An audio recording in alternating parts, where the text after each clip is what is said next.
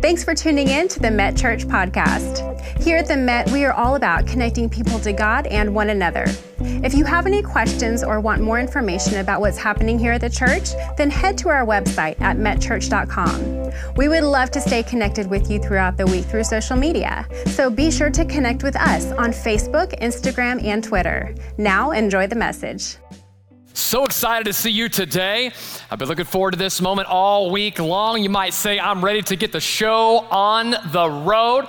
After all, that is the title of our summer series. So you can be rest assured that I'm going to bring it today. The question, though, is are you going to bring it? Come on, make some noise, somebody, if you're excited to be here in God's house this morning. I'm glad you're here. I do have a question for you right out from the get go, just get some group participation going. Raise your hand if your aim in life is to be average, middle of the pack, not hot, not cold, just eh, average. Any takers? I thought that'd be the case. I mean, that's a pretty absurd thing to ask, isn't it? Like, who would actually admit that? Yes, I just want to be average. That's me right here. Come on, sweetie, look what you married. Uh, no one's saying that. But even though we don't chart a course setting out to seize mediocrity, it's possible we might find ourselves there. Maybe not even on purpose. I mean, that's not what we set out for, but it's possible we actually find ourselves settling for it.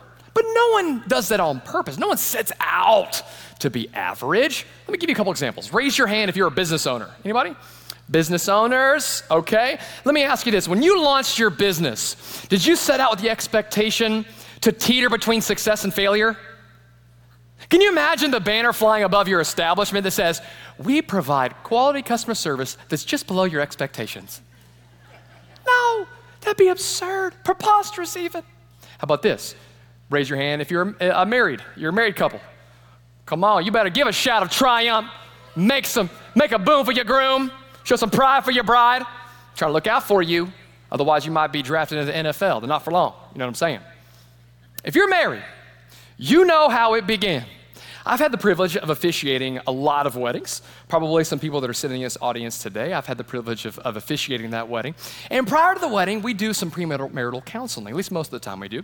And in that premarital counseling, one of the things that I ask them, amongst many questions, because really what I'm trying to do is I'm trying to make sure that they are going to the same place at the same pace. It's called being equally yoked.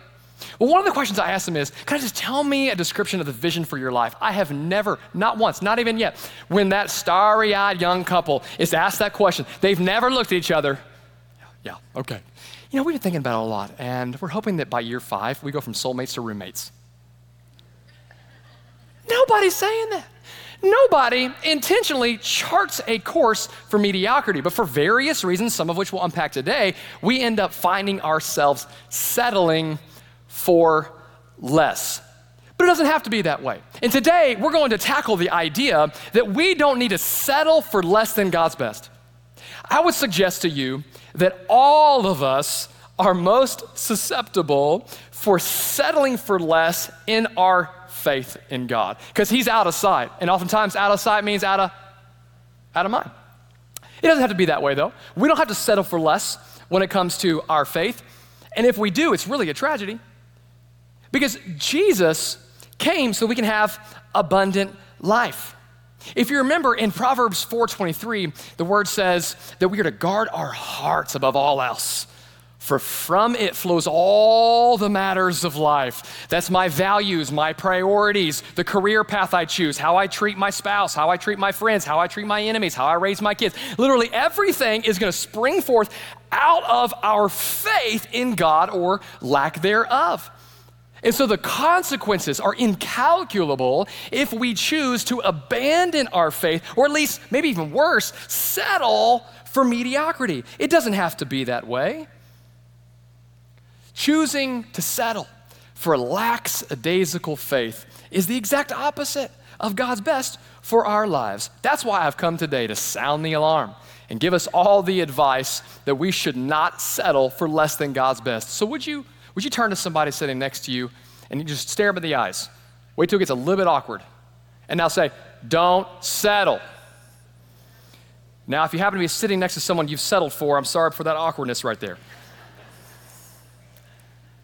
Think about this Jesus Christ did not come from heaven to earth, live as an infant, although he was infinite, to learn to crawl, walk, go through those awkward middle school years, dine with sinners, teach us the mysteries of God, bring hope to the hopeless, heal the sick, restore sight to the blind, tell the lepers to get up and walk again, go to a cross to make the payment for our sins, be buried on the third day, raise again, so that we may repent of our sins, trust Jesus, receive salvation, and then live in mediocrity.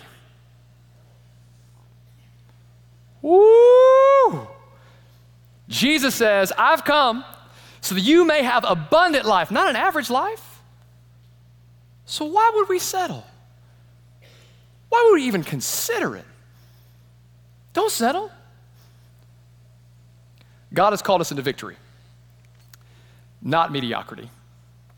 There's a lot of things that can cause us to sit back and just be complacent with our faith. And today we're going to talk about a couple of those. You might think these are roadblocks that are getting in our way. They're barriers that prevent us from reach our, reaching our potential, living a life of purpose, and taking possession of God's promises. We're, we're going to expose them today. And here's how we can live an abundant life. When Jesus says abundant life, he's not really talking about stuff and status, although he very well might do that. He, he, he, I mean, this is, the, this is the God who owns the cattle on a thousand hills. This is the God who, who you know, tells the sun to rise and the sun to set. He can certainly give you a promotion. He can definitely give you a few more bucks in your wallet. But when he says he's come to give us abundant life, he's really talking about more meaningful, deeper success and satisfaction that comes from knowing God truly, listening to his voice, and following him fully. Now, listen to me. I know as I say that, that you and I both see that road as a road less traveled. If you're taking notes, you just scribble that on down. It's a road less traveled. That's the title of my message today. It's a road less traveled, but it's still one that God has called us to walk down nonetheless. Now, bear in mind, when you walk down the road to abundant life, of pursuing God, of knowing Him fully, trusting Him, following Him with all that you are, just know there are going to be some roadblocks that we are going to have to break through. And today, as we talk about how we can enter our promised land, promised land, not a physical place. I'm talking about a spiritual place of abundance, of overflowing. When we take possession of all of God's promises that He has for our lives, just know we are going to let the Israelites be our tutor. They're going to help us out. We're going to learn from their mistakes, hopefully. Now, this is actually, if you might think about it this way, this is like a sequel to Pastor Bill's sermon last week. Now, I say that because we all know what they say about sequels. What is it? They're not as good as the first one. So, lower your expectations today. All right? Part two. We are going to be excavating the text of Numbers 13. But before I do that, I want to catch you up to speed in case you weren't here last week. Maybe you're familiar with the stories. This will just be a review for you. But prior to us arriving in Numbers 13, it's important to remember that the nation of Israel, they have been slaves for over 400 years in Egypt. And they cry out to God God, we need you. Send a deliverer. And how many of you know that God hears your prayers. And when you're in trouble and you reach out to God, He hears you. I want to encourage you that if you're in a tough spot right now and you've been crying out to God for help, that His help, although it may be delayed, is not deterred. His timing is perfect. He can be trust, trusted. Help is on the way. I lift my eyes up, Psalm 121 says, because that is where my help comes from. So they say, Lord, please send a deliverer. And God tells Moses, who had a dirty past of his own, which tells me that it doesn't matter what you have done, you are not disqualified from experiencing abundant life. So God tells Moses, You go into, into Egypt and you tell Pharaoh to let my people go. So Moses does. And if you remember, Pharaoh, he's not so keen on the idea of letting a free labor force of over a million people go so easily. And so he says, Nope. But God is not easily dissuaded, but he's really great at persuading. So he sends some persuasive devices known as plagues. And by the 10th plague, Pharaoh begrudgingly changes his mind. And he lets the Israelites leave, and not even empty handed. This is incredible. If you read it, it says that God tells the nation of Israel, once Pharaoh says you can go, you go to all the Egyptian neighbors and just say, God told me you're going to give me some stuff, like gold and silver. I don't know. And, and the Egyptians are just handing over their possessions to Israelites. Here's what that tells me it says, never leave a broken situation empty handed. Learn something from the tough times that you're in. So they're carrying with them all their stuff, this gold, this silver. They're, they're, I mean, my goodness, they're carrying their kids. Can you imagine that? Traveling in the wilderness with all, all your kiddos. They're traveling towards the promised land. But wouldn't you know it? Once they leave bondage, they are faced with a barrier. How many of you know that once you say yes to Jesus and you take a step in faith, you are going to run into some foes? So there they are, the Red Sea. When there seems to be no way, God provides a way. And so he tells Moses, You just lift up that staff, lift it up, and watch me work. So he parts the Red Sea, and the, the nation of Israel, a couple million of them, they walk across the dry ground without even getting their Old Testament crocs dirty. And all the while, they get to see the first aquarium in human history. Look at that. And of course, Pharaoh, he had a bad case of buyer's remorse. And so he mobilizes his army and they, they chase after the nation of Israel. Oh no, we're bringing them back because it's hard to make these bricks by ourselves. And so they chase after the nation of Israel. But once Israel has been completely crossed the threshold of, of the sea and Pharaoh and his army goes into that threshold, God then covers them up with the water once and for all, shutting the prison door of their painful past. How many of you know that if you trust God, that He puts an end to your past? The new covenant in Jesus. In Jeremiah 31, he says, It's in the new covenant by the blood of my son that I will remember your sins no more. Listen to me. The devil wants to keep you living in the past so you for- forego your future. Because he knows that if we keep living in the past, then our past won't let us live today. And so they move forward, forgetting their past, leaving what was behind. And don't you know they were excited? Can you imagine the jubilation? How ecstatic they were for what God had just done. They were slaves for 400 years and now they're free. Oh, you know they were shouting, they were singing, they're high fiving, they're doing those TikTok videos. This is amazing, incredible. But here's what I want you to know just because they were free didn't mean they were fulfilled. See, anytime God leads us out of something, it's so He can lead us into something. God doesn't just want to lead us out of bondage, He wants to lead us into a blessing. They've been separated from their past, they're headed toward their future. God wants to do the same for us. Listen, if you're a Christ follower, if you're a Christian, you've trusted Jesus as your Savior, He remembers your sins no more. But I'm here to tell you today, He is not satisfied with you only being saved.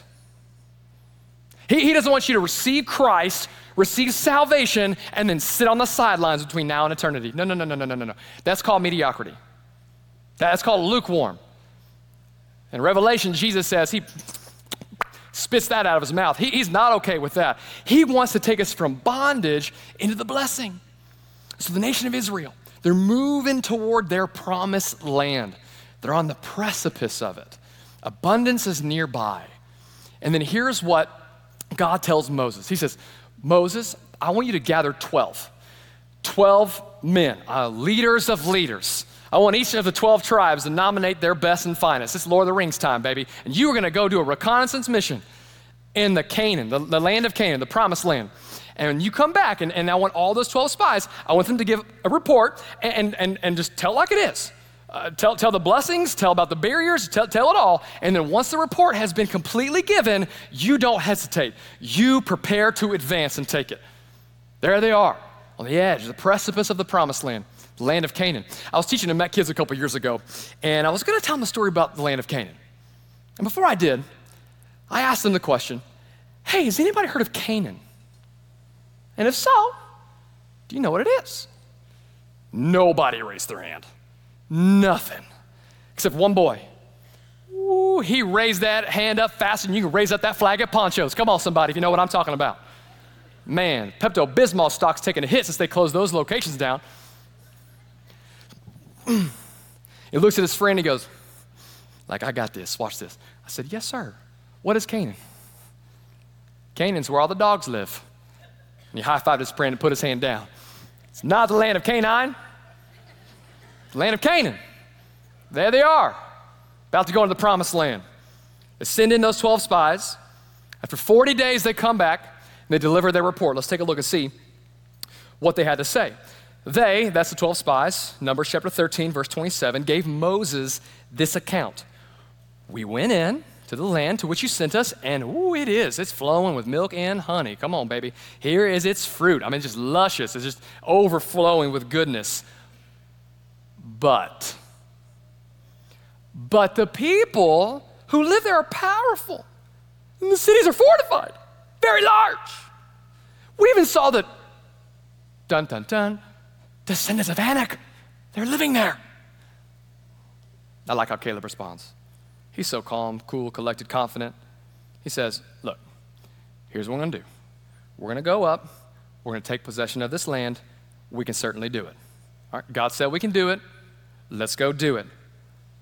Next verse. But the men who had gone up with him said, We can't attack those people. They're stronger than we are. And they spread among the Israelites a bad report. Somebody say, bad report. About the land they had explored. All right. Of 12 spies, two, that's Joshua and Caleb, they came back with a positive report. The other 10 had a negative but for everything. But they're powerful. But the walls are fortified. But, but, but, but, but the cities are strong. But, but, but, but, but, but, but, but. Remember, though, the other 10 spies saw the exact same thing. And they said, Yeah, yeah, yeah, okay, sure. Yeah, the, the people are big. There are a bunch of Shaquille O'Neals in there, okay? Get over it. Yeah, the walls are fortified. I mean, I've, I mean, there's, there's Egyptian walls and then there are Canaan walls, and these are awesome. And yes, the cities are spread out. There's a lot of them. There's going to be a lot of work. The road to abundant life is not going to be easy. It's a road less traveled, but it's a road that God has called us down nonetheless. Let's travel through it. Let's do this. Notice that these 12 spies, remember who we're dealing with. These are not your average Josephs. These are leaders of leaders. These are the best of the best, sir. These are like the Navy SEALs. And yet, 10 of them are shaking in their boots. They're just so terrified. They know God's promise, they've seen the miracles He has done, and yet they are still afraid. Two positive reports, listen, rooted in faith 10 negative reports rooted in fear. Which report prevailed? The bad report, because you know bad news spreads so much faster than good news. Come on, somebody. Think about this 10 guys infected the entire nation. 10.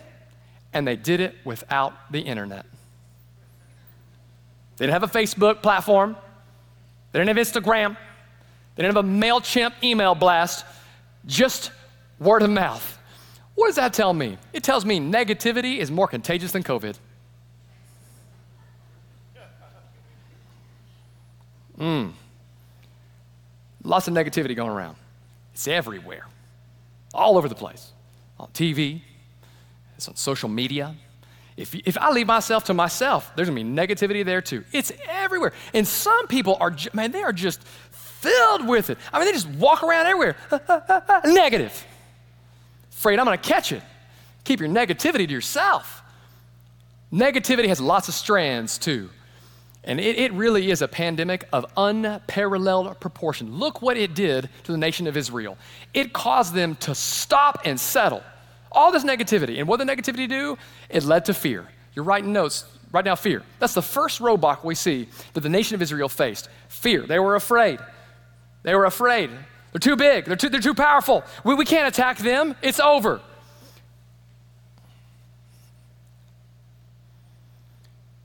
It is a sad day when the problems we face are bigger than the God we serve. It's a sad day. Too powerful for God. The wall's too fortified for God to break through. The cities are too, their cities are too widespread for God.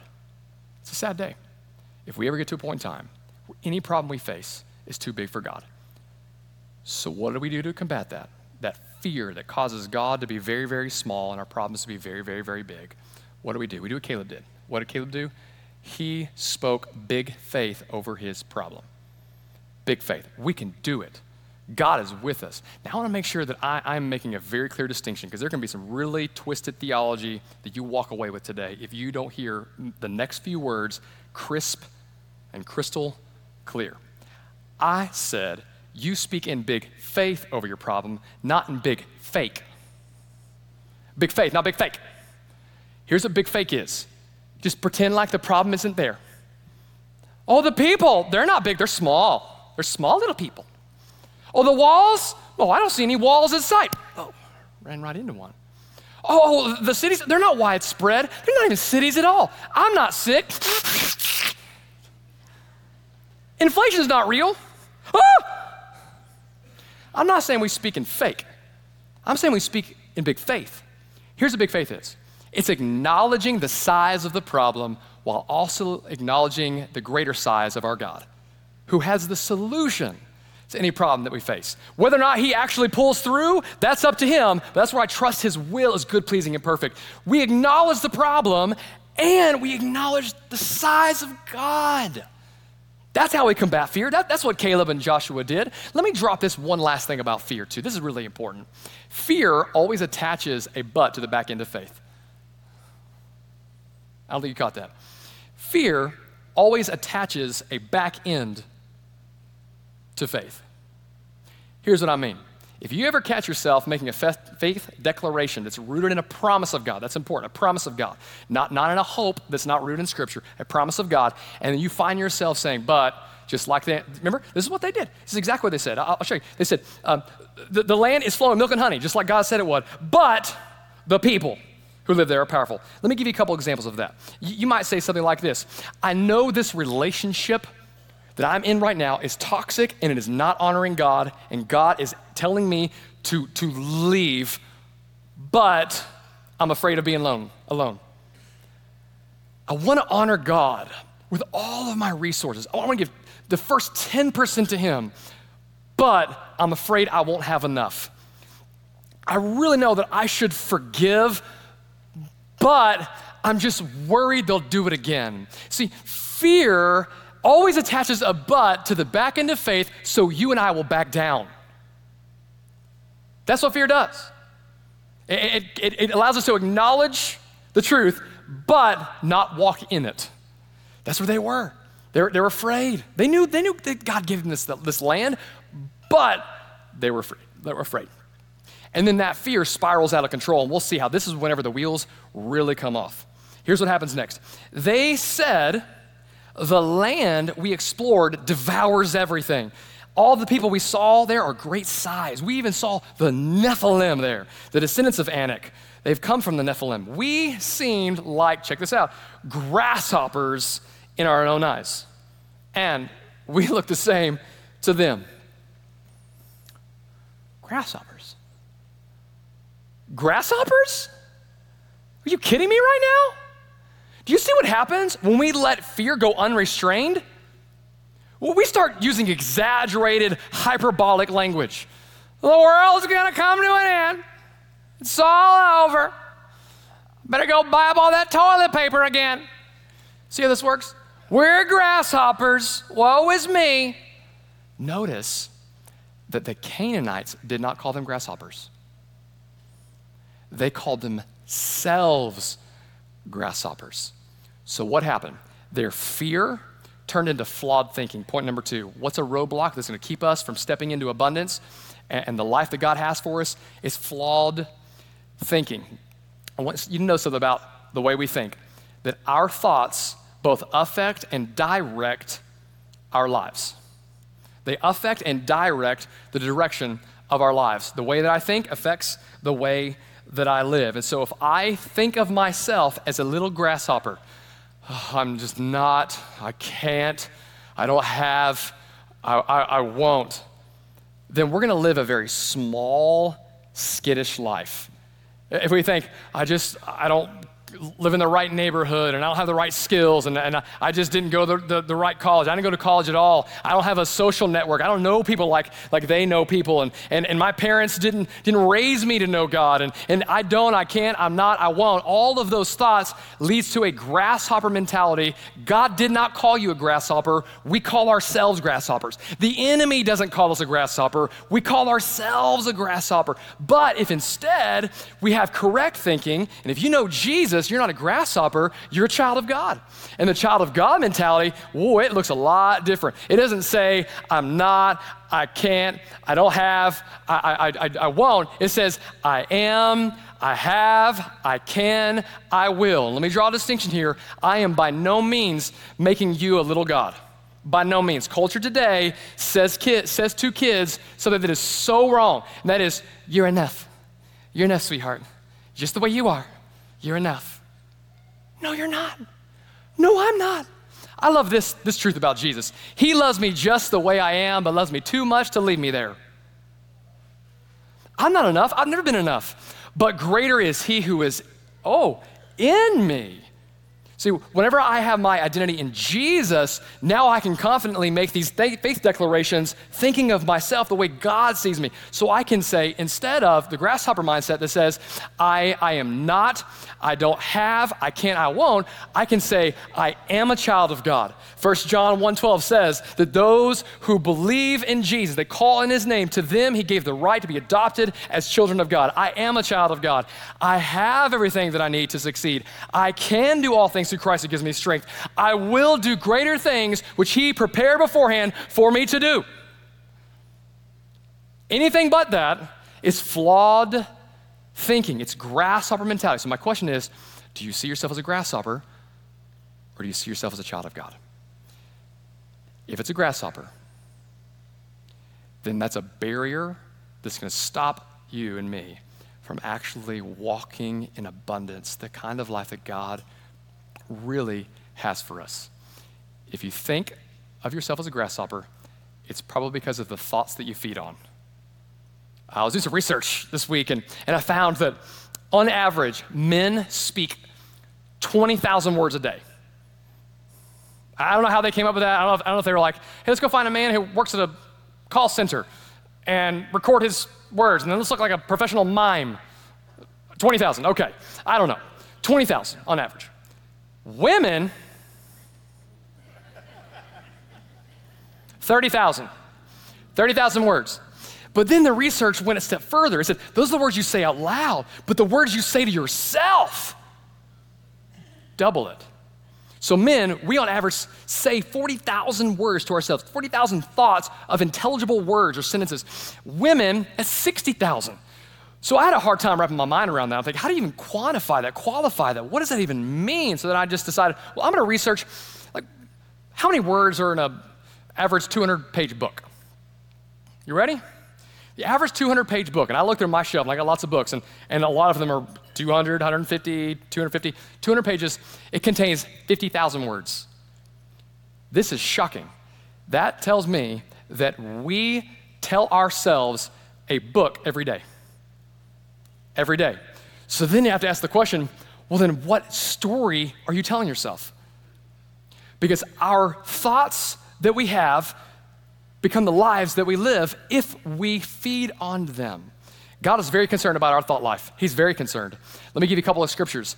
In, in Romans 12, the Lord says, Be transformed by a renewal of your mind Something's got to change. We've got to change that flawed grasshopper thinking. He also goes on to say in Colossians 3 set your mind on things from above so I don't get caught up in the nonsense, the things that don't really matter compared to the kingdom of God. He also says in Philippians 4 whatever is right, true, noble, pure, admirable, excellent, excellent, or praiseworthy, think of those things. And then Paul says in 2 Corinthians chapter 10, he says that, that we need to take every single thought captive and make it obedient to Christ. Here's what that means if a thought comes to my mind, I'm not, I can't, I won't, I don't, I, I won't, a thought that is opposite of God's truth, I have to recognize it for what it is, and I have to then take it and throw it in prison and walk, lock away the key, or it will keep me in prison too and keep me from stepping into the promise that God has for my life. We have to protect our thoughts because the things we think determine the lives that we live. The nation of Israel, they're afraid, they have flawed thinking. And then let's see what ends up happening at the next stage. That night, all the members of the community raised their voices and they wept aloud. Okay, so at first it's just 10 negative spies. And now the whole congregation is affected. All the Israelites grumbled against Moses and Aaron, and the whole assembly said to them, If we'd only died in Egypt or in the wilderness, why is the Lord bringing us to this land? only to let us fall by the sword. Our wives and children, they'll be taken as plunder too. Wouldn't it be better for us to go back to Egypt? And then they said to each other, We should choose a leader and go back to Egypt. It's finally beginning to sink in. The life they thought they would have is not coming to pass. They're not where they want to be. I don't know if you can relate to that. So, what did they do? They blamed their leaders. Whose fault is it that we are where we are? And who? You guys, Moses, Aaron, the pastors. It's y'all's fault. We tend to do this too. That if our lives aren't the way we want them to be, we look at everyone else except for ourselves. We blame everybody but ourselves. I'll give you a couple, couple of examples. You know, if, if, if I had a better boss, I'd already be promoted by now. If I, if I had a pastor who preached better, I'd have a stronger relationship with God. If, if my coach was smart, he'd have put me in, I'd have got more playing time, and I'd finally be playing at the University of Texas. Hook 'em, we got a big game today. If my spouse would only parent the kids the way he or she is supposed to, well, then my kids would be less like chumps and more like cherubs. Come on, somebody. We tend to blame everybody but ourselves. And That's exactly what they did. I would rather that we adopt David's philosophy. David found himself in a very tough spot, and in Psalm 139, listen to what David said when his life just wasn't abundant. It wasn't as great as he hoped it would have been. Listen to Psalm 139, verse 23. He says, Search me, O God. Know my heart. Test me. Know my anxious thoughts. See if there's any offensive way in me and lead me in the way of everlasting. So, what was David saying? He's saying, if, if my life is not uh, going the way that I wish it would, I'm not, I'm gonna resist the temptation to blame other people because that, that's out of my control. Instead, I'm gonna look inward first. So, so maybe I say, God, maybe Maybe it's me. Maybe you're waiting on me. Maybe I need to wake up earlier and read my Bible so that way I can have God's word circulating my mind. I can have it as a lamp to my feet and a light to my path. Maybe I need to be the one that actually puts in a little bit more work um, at, the, at the office. Maybe it's me. Maybe I need to forgive first. Maybe I need to say sorry first. It starts with me, not them. But that's not what they did. They blamed Aaron and Moses, and later on, they're like, you know what, let's just let's kill Joshua and Caleb. Their faith's too big. And don't you know that when someone is walking in faith, someone who doesn't want to walk in faith doesn't like it? We got to get those, those faith filled Joshua and Caleb out of here because they're speaking the mysteries of God. They're, they're walking in truth and it's, it's making me feel uncomfortable. I don't like it that there are people who are living their best life and, and I'm just sitting here with this grasshopper mentality. We got to get rid of them. Misery loves company. And then they blame God. God, you must not care about us. You, your, plan, I know you promised that you would give us this land, but I wonder if maybe that was just a trick. Like maybe, maybe where I am in my life right now, you've led me here only so I can die by the sword. They started to blame God. We have a tendency to do that too. Instead of looking at ourselves or asking, maybe this barrier is something that God has put in place to test my resolve so I can break through it and have a bigger faith on the other side. They blamed leaders, they blamed God, and then what they do? They said they want to go back to Egypt. Are you kidding me right now? You want to go back to Egypt? Where you were slaves? You want to go back to brick making? There's nothing there for you. Why do we want to go back to the patterns of our past? Why would we want to go back to a broken relationship? Why would we want to go back to a bad habit? Why would we want to go back to bondage? When we can step into the blessing, what are we doing? Tell you what happens. It's when we forget. Point number three forgetfulness. It's when we forget. Forget two things. We forget how bad our past was and how good our future with God really is. We tend to romanticize our past. I don't, I don't know, um, both in the good and the bad. Like for the good, I remember in high school, I was, an, I was an elite athlete. I was amazing. I mean, incredible. I was faster than everybody, stronger than everybody. But that's not true. Well, I went to Fossil Ridge High School. Go Panthers. Any, any, anybody? One. Figures. Fossil Ridge. It was nice. It was big, beautiful, clean, incredible.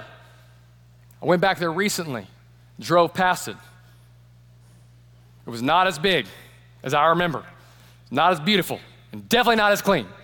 Some of that's because of time, but other of it is because I romanticized how great it was. It wasn't that great. It wasn't that great. We also do that with bad things. Well, I mean, yeah, he treated me like garbage, but it's normal and it's what's comfortable. See, the Israelites, they wanted to go back to normal even though it was toxic. They forgot how bad their past really was. Listen to me. Your past is never as good as your future in Jesus. Never. We're not going to live in the past. That's exactly what the devil wants. He knows if I can't keep you from being saved, then I'm going to at least keep you from stepping out in faith. I'm going to sideline you. And if I can keep you living in the pain of the past, you will never step into the promise of your future. So they want to go back. Can't go back. They also forgot how good God's future really is. He said this land is for them. Listen, God has said that abundant life is there for the taking. It's there for us when we truly know Him, we listen to His voice, and we follow Him fully. Let us not forget all that He has done. The devil will remind you of a few good laughs that we had, but he'll never remind us of the tears of brokenness that you shed holding on that steering wheel, crying out to God that He provides a way, and He did it. He'll never remind you of that. We must never forget how God led them out of slavery and captivity. He provided for them biscuits in the morning and bird at night. He provided water through a rock, a pillar of fire at night to guide them, a cloud by day. The Lord is Jehovah Jireh. We just sang about that a moment ago. He is their provider, He is our provider, and He will do it again. If He did it then, He'll do it again. we can't forget. But they did. They were fearful. They had flawed thinking. They forgot about how bad their past was, how good their future in God really is. And so what they do, they settled. Just settled. Little did they know that choosing to settle makes you more unsettled. They had to wander the desert for 40 years, and every single one of them died in the desert, wandering, except for those who were under the age of 20 and Joshua and Caleb, the men of big faith. They all died. I mean, the, the desert is littered with corpses. Here's what's fascinating about that. Can you put that scripture back on the screen? Put, put, put, put that back up there. Listen to what they said in verse 2. He said, If we had only died in Egypt or in the wilderness, what happened to them? They died in the wilderness. That tells me that God very well may give us the future that matches the level of our faith. We got to believe God for bigger things. We've got to choose the road that is less traveled, the road of abundant life, of knowing God, listening to his voice, follow him fully. I'm not going to let fear be my God. I'm going to acknowledge the problem, but I'm going to acknowledge God is bigger than that problem. I am not going to have flawed thinking. I'm remind myself of who I am in Christ, and I'm not going to forget what he has done. Lord, help me never forget the goodness that you've shown me that I'm not worthy of. And because you were good to me in the past, you'll be good to me in the future. And even if he slay me, as Job said, I will still praise you. Don't make it more difficult than it is. Here's my takeaway for today. You ready? This is it. Every day, do one thing that requires faith. Don't make it complicated. Years ago, I probably would have said, okay, get your list out. You need, to, you need to pray more. You need to fast. You need to read your Bible. You need to memorize the scripture. You need to go witness to people. You need to serve in Met Kids. Please serve in Met Kids. You need to do all these things. And then you'll have abundance. But see, if I give you a big old list, you're going to go, know. Just one thing. One thing that requires faith every day. We can all do that. Maybe it's just waking up a little bit earlier and reading a couple verses of scripture. That took faith to believe that God's making a deposit in your soul that is going to benefit you later in the day. Maybe it's that you are the first one to say sorry to your spouse instead of you know, giving them the silent treatment. Maybe, maybe you know, you're, you're going you're to be generous and you're going to give. You're going to sow into someone else's life in faith. Do one thing every day that requires faith. It's a road less traveled but it's one God has called us down, and it leads to abundance. It leads to us reaching our potential, to us experiencing God's promises and taking possession thereof. Let me leave you with this last verse. In Matthew 7, Jesus says, Wide is the road. Wide is the road that leads to destruction. many will enter it. Narrow is the road that leads to life, few will find it. L- please let you and your family be the few that says yes to Jesus, truly knowing God through faith in Him, listening to His voice, and following Him fully so you can have life abundantly now and eternal life later. Every day, do one thing that requires faith. Lord, thank you so much for your word. I, I pray that everyone today heard you speak to them in very unique ways. You, you know where we are and what we need at all times. And so I pray, God, that hearts are stirred to be able to take a step of faith, whatever that may be, to move closer to the promised land, the, the life of abundance, of blessing that you have for all of us who know Jesus. And I pray there's anyone out here today that doesn't know you, God, that they would reach out with their voice and say, Jesus, I believe you're the Son of God who died on the cross for my sins, rose again on the third day. I give you my life, and I will follow you the rest of my days. We pray all this in Jesus' name. Amen. Thank you so much for tuning in today. If you have any questions or prayer requests, please contact us by visiting metchurch.com so that we can follow up with you this week. We look forward to seeing you next week.